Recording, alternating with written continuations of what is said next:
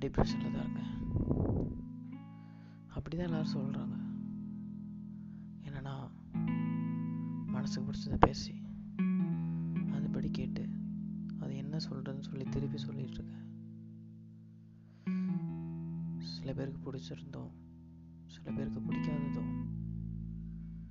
ஏன் எப்படி எங்கே என்ன எதுவுமே தெரியாமல் வாழ்க்கையோட போக்கில் போயிட்டுருக்கேன் நிமிஷம் என்ன நடக்க போகுதுன்னு தெரியல. போன நிமிஷம் ஏன் நடந்துச்சுன்னு தெரியல.